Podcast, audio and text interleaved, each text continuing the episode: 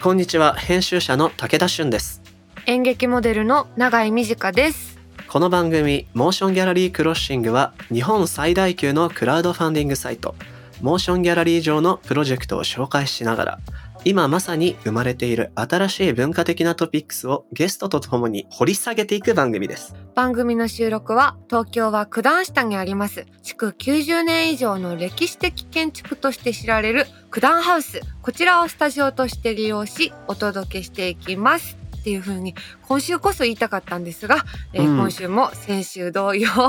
リモートでの収録となっておりますやっていきましょう。引き続きね。はい。前回ゲストに深田浩二さん浜口竜介さんお呼びしてミニシアターのお話聞いていったわけですけれども、はい。我々のねミニシアターの思い出をちょっと喋りたいなと思って。永井さん、ね。なんかミニシアターにまつわる思い出ありますか？私は中学3年生くらいの時にうん。渋谷のパルコの前にあった映画館だったかな。うんミニシアターでしかやってないうん。うん映画をちょっと背伸びして見に行きたいってなったんですよ。はい。でも当時まだ15歳とかなんでうんうん。一人で渋谷行くなんてダメよってママに言われて 反抗期だからうん。なんでよ私はこの映画が見たいんだよみたいな。うんうん。重たい社会派系のうん。映画を一人で渋谷まで見に行ったのが私とミニシアターの出会いです。いや恥ずかしいですよちょっと。そこがやっぱね一人っていうのがミニシアターらしくていいですよねいやですよねちょっと気取って行ってました。行ってみたんだ はい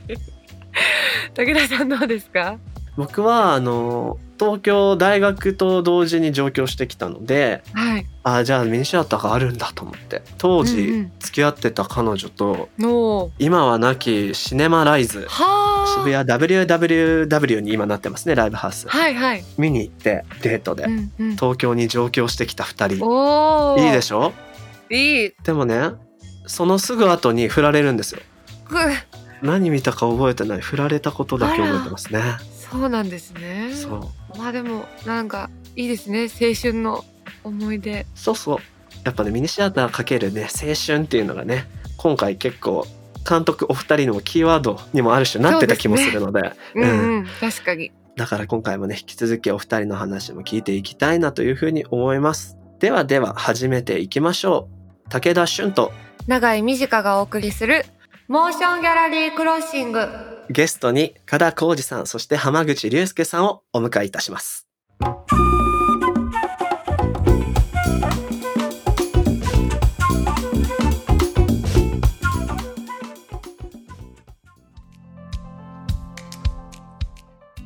プロジェクト立ち上がってからの中でお二人にとって印象的だった反応とか出来事とかってありますか？今回のプロジェクト単純に大変そうだからじゃあクラウドファンディングを集めて応援しようっていう本当にシンプルにそこから始まったんですけどやってみてあ本当に今このコロナの状況で置かれているその多分映画業界に限らずみんなが置かれている状況の大変さっていうものが分かってきた感じでやっぱりその自粛要請が出るけどいわばロックアウトしてるわけじゃないから閉店になって保証が出るって話でもない。全部そのいわば自己判断に任せられてるから閉館を決めたところも閉館をしないで続けることを決めたところも両方とも同じように苦しんでいて閉館はするって言ってもやっぱり映画館だけで完結してなくて配給会社があってその頃に配給を決断した作品もあってでミニシアターが閉じてしまうとそのもういわば延期をしないで配給を決める作品っていうのがお客さんに届かなくなってしまう。だからじゃあ開けるんだけど、うん。開けていても普段来ている常連のお客さんとかも、まあ、特にそのシニア層が多いところなんかは怖くて行けないっていう。だから本当はその作品見たいんだけど行けないんだっていう。開けていることでさらにお客さんに対して負担をかけてしまっているっていうような状況に苦しんでいる映画館もあったりして、わかりやすく今回のそのミニシアターエイドで1億円が集まって出てきた反応としてやってよかったなと思うのはこれで安心して休館できるっていう、うん。なるほど。まあ、5月には少なくとも100万から150万のお渡しできることが決まったので、っていうところ反応が出てきて、うん。そういった意味でも本当にこれは本来政府や国がやらなくちゃいけないことだよなっていうことを実感したという感じです。まあ、それもあるし、開館し続けることのリスクですよね。その感染源となってしまう。自分たちのやってることがコロナウイルスを蔓延させてしまう温床になるかもしれないっていうリスクと戦いながらやっている。まあ、それがどこまで社会的に認められるかもわかんないけど、開けざるを得ないっていう状況の中でずっとやっていて、うそれが自粛プと、まあ、保証がセットじゃなくちゃいけないっていうことがよく言われてますけど、まあ、そういうことだなというふうに思います。うんうんうん保証がなければ結局開け続けざるを得なくってウイルスに対して対策も打てないままっていうことになってしまうので、それがやっぱり一番大きな社会的意義の一つだったような気はしますね。うんまだ全然終わってないですけど。永井さんはある種こう演者の立場ですけれどこういうコロナでね、映画館もそうですしいろいろなところお休みせざるを得ないみたいな状態はいはい。でどんな風に感じてます、そうですね。その、早いうちからやっぱり一回閉めますって言える劇場さんたちは、その判断を取れるだけの余裕はないでしょうけど、まあ、とにかくそういう判断を取れたっていうことで、じゃあ私たちも行きませんっていられるんですけど、やっぱりこう、閉じられなくて空き続けてる劇場が3月末とかやっぱちらほらあったじゃないですか。うんうんその時とか、こう、開けてくれてるんだったら、やっぱり行かないと、もっと大変なことになっちゃうだろうから、まあ仕事もないし、見に行きたいなっていう気持ちと、でもこれでやっぱ、行って集まっちゃって、その劇場から出ちゃったら、もっと劇場の首を絞めてしまうんじゃないかっていうことで、まあ、身動きが取れないっていうのは、こう、多分みんなそうだったと思うんですけど、それがやっぱりこのプロジェクトが生まれたことで、とても取りやすい選択肢を用意してくれたっていうことが、なんでしょう。これは演者としてというよりも、本当にうん一映画を見に行く人間として、うんまあとてもありがたいことだなと思いますし、私はまあ出る側でもあるので、その、今までは場を用意していただいて、そこでお仕事をしてきましたけど、うんうん。やっぱり任せてばっかりはおかしいなっていう気持ちがこうふつふつと湧いてくるので、自分で家から何ができるんだろうっていうことをこういうクラウドファンディングのサイトとか見て考えますね最近は。うん本当そうですよね。だからまあ家にいながらしてある種社会とつながりながらアプローチしたり、うん意見を表明したりできる環境があってまだ良かったなっていうふうに僕は最近。思ったりしちゃって、うんうん。これネットでこういうことができなかったらじゃあ人に会わずしてどんなアクションができるんだろうって考えるうん。とちょっとゾッとするなっていうのを逆にうん。このプロジェクト見てて思いましたね。うんうん。うん。やっぱこう言葉で応援するっていうこともとっても大切なことだけどうん。どうしてもやっぱりちゃんとお金を支払ったっていう満足感というかがないとちゃんと自分は応援できているんだろうかとかっていうことが多分どんどんみんな不安になってくると思うのでこういうふうにこう、まあ、ある種手軽にというかクリックすれうんばうん。お金を渡すことができるっていうシステムが 開通してる世界でマジでよかったなって 思います。うん。いや、ほんとそう、ほんとそう。で、まあ、クラウドファンディングのプロジェクトっていうことなんで、リターンっていうものもある種ね、はい通常設定するわけなんですが、今回の場合ですと、ある種もこう、支援することが目的なわけじゃないですか。うん。リターンっていうのはどんな風に想定されたんですか？まあ、クラウドファンディングリターン問題っていうのがありまして、まあ、僕も、その、深田さんも多分その、クラウドファンディングやって特典対応というものをしたことがあるので、あの、うん。ある種その 苦しみというのを 分かっていると思うんですけど、はい。自分がハッピーアワーっていう映画を作るときにもやっぱりクラウドファンディングして、うん。どうやって支援を集めるかっていうので、まあ、背伸びをした特典を作ってしまったりして、うん。対応で自分が首を絞められるみたいな、なんかそういうことを味わったので、その経験を通じて思ったのは、やっぱクラウドファンディングっていうのは、今からやろうとしているもの、まあ今から起きようとしていることの価値っていうものをきちんとプレゼンテーションして、価値に対してお金を払ってもらうっていうことをしないと、まあいけないなっていうことを思っていて、今回はやっぱりその価値っていうのは、そのミニシアターを守るということ、うんで、そのミニシアターでかかっている多様な映画体験っていうものを守るっていうこと。で、それに対して、まあ一番価値を感じてくださるとありがたいっていうことをう、んまあ明示をしてはいます。とはいえ、まあそれだけではっていうところもありますが。はい。まずはこう、救済するっていうミッションそのものが価値であるっていうことですよね。うんそうです自分たちが普段行ってる劇場が続くこと自体が。そうですね。今回はどういうものを用意されたか具体的に教えていただいてもいいですか？あの大きく分けて2つのに分かれていて一つが未来チケットコースっていうふうに言ってるんですけど、まあ、いや前売り券ですよね。そのこのコロナが収束したら、まあ、みんなで映画館に行こうねっていうことを促すような特典になっていて、いわばコレクターの方、が、あの、応援してくれるときに、もう選んでもらうんですね。うん。いわばコロナの不安が収束したときに、この映画館に行きますっていうようなことを選んでもらって、いわば前売り券をお渡しするっていう、まあ、その情報をその映画館とも共有しておいて、行ってらま言えば、そのチケットがもらえるようにっていうようなシステムになっています。で、あとはまあ、それのうん。さらに発展版で、その、いわば1000円パス OK もらえている映画館、どこで行っても1000円で見れるっていうパスと、あとはもうフリーパスっていう、もう招待で見れるパスっていう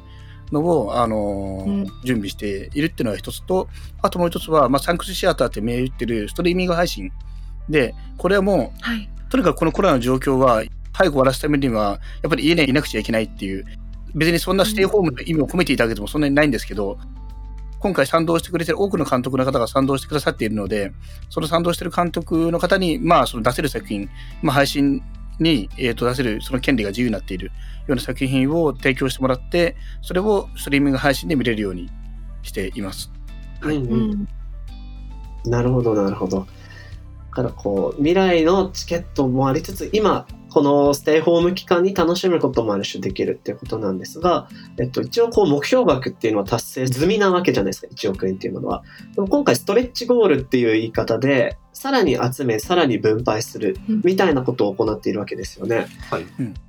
最終的にはどのぐらいの額まで集められるといいななんていうふうに思ってらっしゃるんですね。そのまず最初にその1億円っていう額に関して言っておくと、これに関してはそれが十分であるっていう意味合いではなく、まあ、クラウドファンディングで、まあ、未だ1億円っていうものが達成されたことのない時期に始まったプロジェクトだったということもあって、まあ、これが、まあ、まず現実的なゴール、うん。ここまではいかなくてはいけないっていうゴールとして設定したものだったっていうところが一つあります。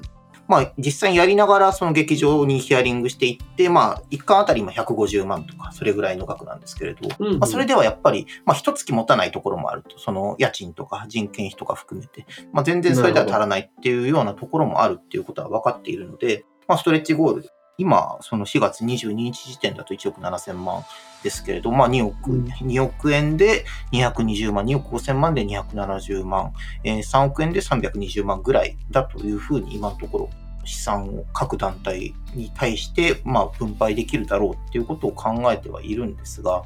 まあでも実際このストレッチゴールに書かれてあるぐらいのところまでいかないと、本当にその各劇場安心してっていうところまではどうもいかないらしいなっていう、まあ危機感をま持ち直して今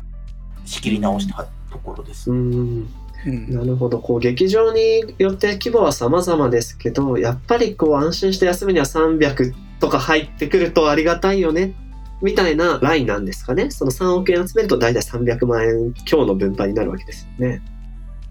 そうですね。あの、最初1億円達成して、やっぱり3日で達成して、うわって、いや、ちょっと浮き足立ったところも、正直はあるかなと思うんですけど、でも実際に冷静にヒアリングして聞いてみると、あっという間になんかこう、現実に引き戻されるというか、今まあうんうん3億円っていう数字が掲げられてますけど、正直今の心情としてはもういけるところまで行ってほしいっていう 感じですね。3億円。はいそうですよね。それで本当にやっと、やっと十分ぐらいになるっていうような認識です。うん本当にまあ、あの、改めてこれを通じてミニシアター経営するって大変なんだなっていう、こんだけお金かかるのかうんうんあの、社会勉強させているような気持ちですね。うんうん。だから、こういった時でも、いや、映画ファンが支え合うのが良かったねっていうような、こう、美談にさせちゃいけないっていうような、その美談の歴史に、ねこう、美談として歴史書に書かれたら困るっていうところは、あの、あるので、確かやっぱ、あの、すごくやらせていけないだろうなとは思っています。に。うん。うんうんそうですよね今日せっかく作り手のお二人にあの来ていただいてるのでちょっと突っ込んだ話を飛躍させてしてみたいと思うんですけど、あのまあ、映画にもかかわらず僕関わったことのある演劇人であったり、まあ、アーティスト現代美術の方たちとかにもあのいろいろお話を聞くことが多いんですがそのいわゆる日本の、えっと、文化女性の貧弱さみたいなことを嘆く方のお話をよく聞くんですよ。うんじゃあヨーロッパだったらもう少し国の方からお金が来て活動ができるんだけどとか、日本はどうしても足りない部分があるんだよねなんてお話を聞く機会が多いんですが、じゃあこと映画の状況で言うと、やっぱり日本でのこう、国であったり、まあ行政、公共の、えっと、支援っていうものは全然足りないっていう印象ですか、お二人としては。はい。あの、この話題はもう本当に話そうと思えば何時間でも話せるんですけど、えっ、と、かいつまんで、はい。とまず日本は文化を大切にしない国であるってことはもう間違いないです、それは。まあ、なんでそう言えるのかというと、やっぱり文化予算が少なすぎるんですね。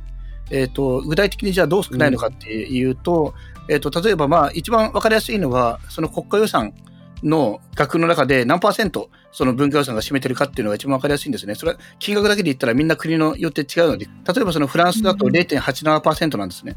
で、えっ、と、韓国だと0.99%っていう数字になっていて、で、これが多いか少ないか、これで聞くとピンとこないと思うんですけど、日本は0.11%なんですね。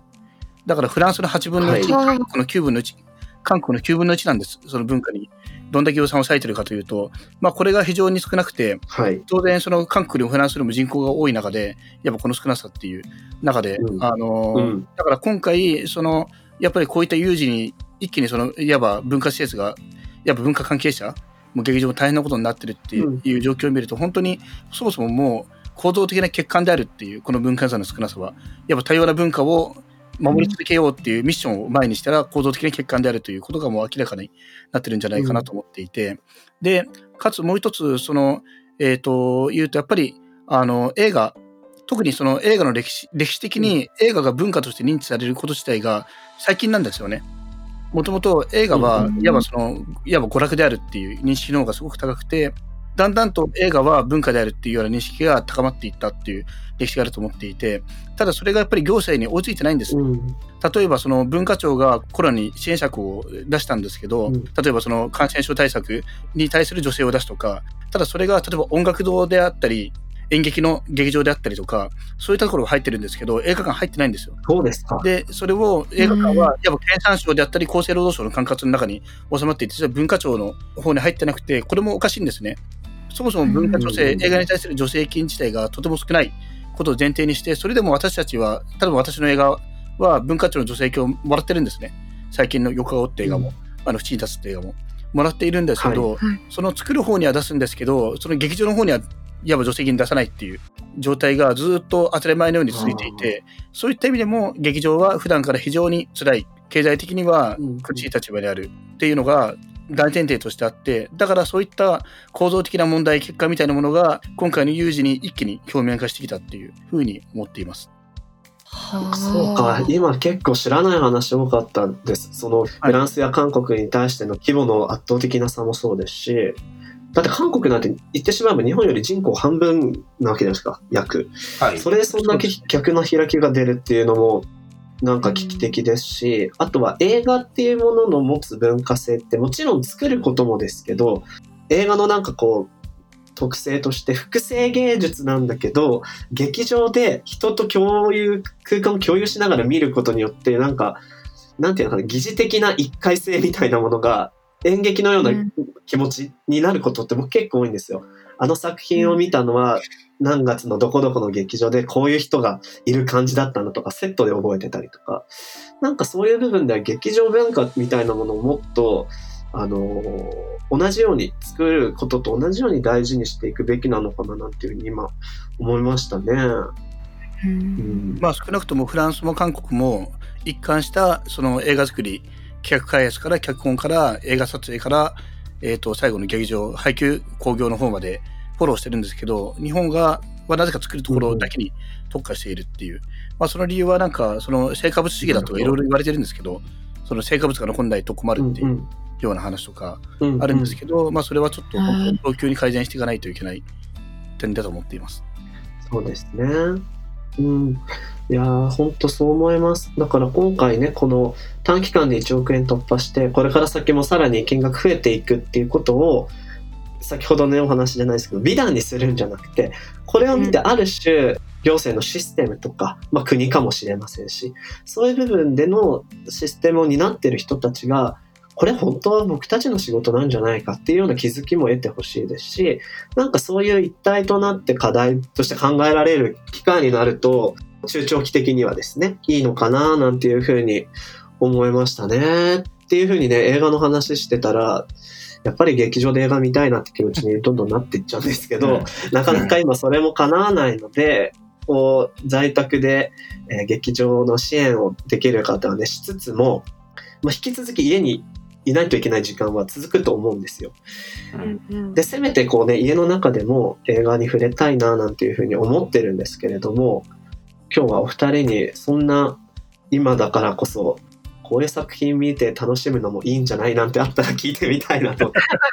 結構ね、今日真面目な話をずっとし続けてきたから、はい永井さんでも聞いてみたくないですか？二人に。聞きたいです、すごく。あの、どこで見れるかも聞きたいですね、合わせて。あ、でもそれこそ浜口さん、ご自身のあの作品を Vimeo で公開されたりもしてますよね。そうですね。その天国はまだ遠いっていう、その、まあ38分ぐらいの短編というか中編というか、それぐらいの長さなんですけど、あの、まあなかなかその、上映する機会自体も少ないものだったんですね。先ほど言った、そのハッピーアーというクラウドファンディングの特典リターンとして制作したものだったので、あのそもそもそんなに出口のない作品だったっていうこともあるんですが、まあ、私個人としては、まあそのステイホームっていうか、まあ、基本的に今は家にいる時期っていうところが、まあその社会としては大事な気がしているので、まあそういうものを一つ促すためにも、まあそういうものを出してはいます。で、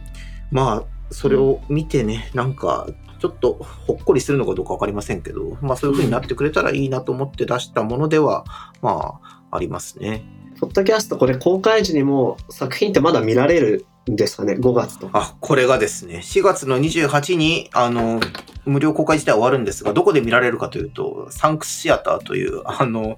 えー今回のクラウドファンディングの特典リターン で、あの、見られるようになっております。もし見たい方がいたら、あの、そこで見ていただけたらいいなというふうに思っています。で、まあ、その話の続きで言うと、じゃあ家で何を見るかっていう話になって、まあ今、パッと思いつくのは、あの、やっぱりそのサンクスシアターっていうものに出てきた作品っていうのは、これは結構すごいものが多いというふうに思ってます。うんというのは、まあ結構2010年代の日本インディペンデント映画史を結構総括するような、まあラインナップにはなっていて、で、かなり見ることができないものっていうものが多いです。まあ、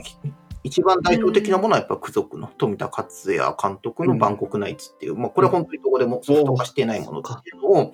あの、今回本当にそのミニシアターを支援するっていう目的、まあある種の大義のために、まあ今までのその自分たちのルールを破って、まあ出していただいたものだったりもするんですけれど、うん。まあそういう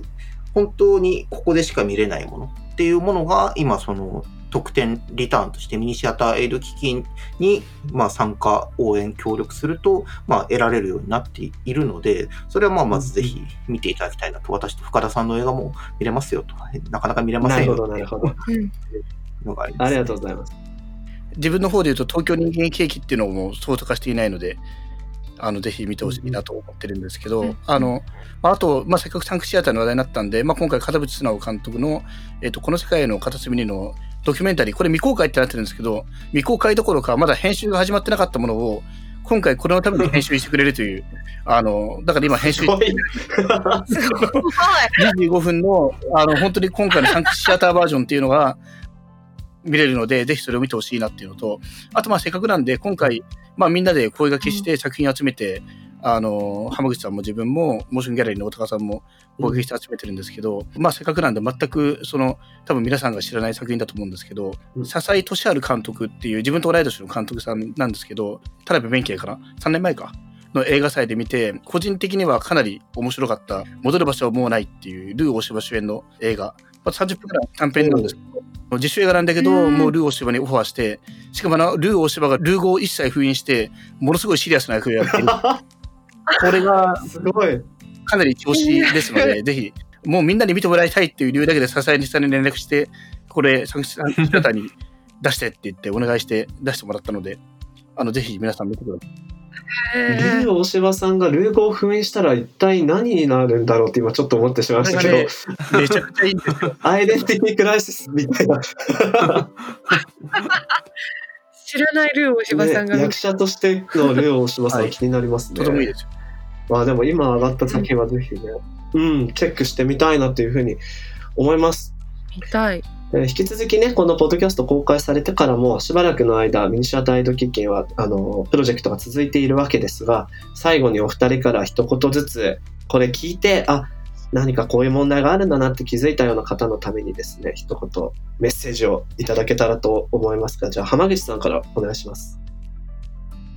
はい、えー今日はお聞きいただいて本当にありがとうございます。えっと、ミニシアターエイド基金、えっと、5月の14日までやっています。今、ストレッチゴールというものを設定していて、まあ、その2億5千3億円っていうふうに書かれてますけれど、先ほど、まあ、深田さんおっしゃったように、まあ、いくら集まったとしても、今この状況では、まあ、十分ではないっていうことが、まあ、はっきり分かっている。まあ、状況です。なので、ぜひこれからも皆さんの、まあ、応援をいただけたらありがたいな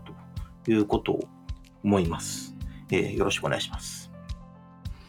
はい。もう言い尽くされてしまって、もう言うことがなくなっちゃったんですけど、えっ、と、まあ、えっ、と、引き続きのご支援、えっ、と、応援お願いいたします。もう、あの、入れたよっていう方でも、ぜひそのなんか SNS とかで拡散してくださるだけでも大きな力になるので、えっ、と、よろしくお願いします。またミニシアターで会おうっていう合言葉を決めてるんですけど、あんまし、まあ、初めて言いました。浜口さんもね、ビデオコメントで言ってたんですけど、自分言い忘れてたんで、今、はい、ミニシアターで会おうという感じで。ありがとうございます。でもうね、いろいろ、こうもう、なんていうのかな、クラウドファンディングの未来とか、じゃあ、えこれから業界としてどうなっていくべきかとか、いろいろ聞きたいお話は尽きないんですけれども、あの、このあたりで今回はお別れしたいと思います。えー繰り返しになりますが、ミニシアターエイド基金のプロジェクトは5月14日まで続いておりますので、ぜひ皆さんチェックしてみてください。はい。詳細はモーションギャラリーの SNS やプロジェクトページをチェックしてみてくださいね。お二人ともありがとうございました。はいありがとうございました。ありがとうございました。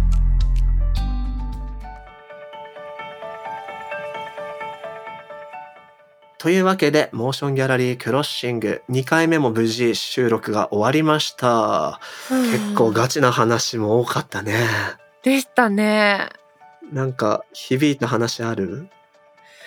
ああ、私はなんだろう。あの、でも最後におすすめしてくださったじゃないですか。うんうん。サンクスシアターで見れるうん。映画の中から。結構ミニシアターってこう気になってもタイミングが合わないとなかなか見に行けなかったりとかするからあんまりミニシアターにまだ馴染みがない人たちもこれめちゃめちゃいい機会ですよね。確かに。家で見れちゃうわけだからなんかこれをきっかけにまた一層広まればいいなとかって思いました。うんうん。ソフト化されてない作品も多かったりで、その特集上映ね、見逃すともう無理だし、なんなら東京でしかやってないとかもよくあるから、ねですよね。全国から見れるし、とってもいい機会になる気がするな。ですね。うん。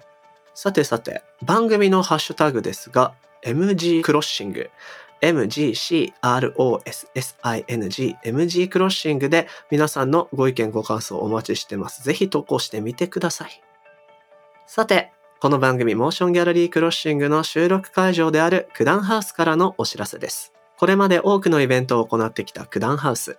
世界中が閉ざされているこの状況だからこそオンラインでアートを楽しめないかそんな思いからアートイベント作らない都市計画をオンライン上で開催いたします。写真家の篠山紀信さんほか様々なアーティストの方々にこれからの都市のあり方を表現していただくこのオンラインイベント。開催期間は2020年5月6日水曜日から5月31日日曜日です。すでに公式サイト上ではコンセプトムービーが公開されていますが、どのような形になるのか、謎に包まれたミステリアスなこの展示。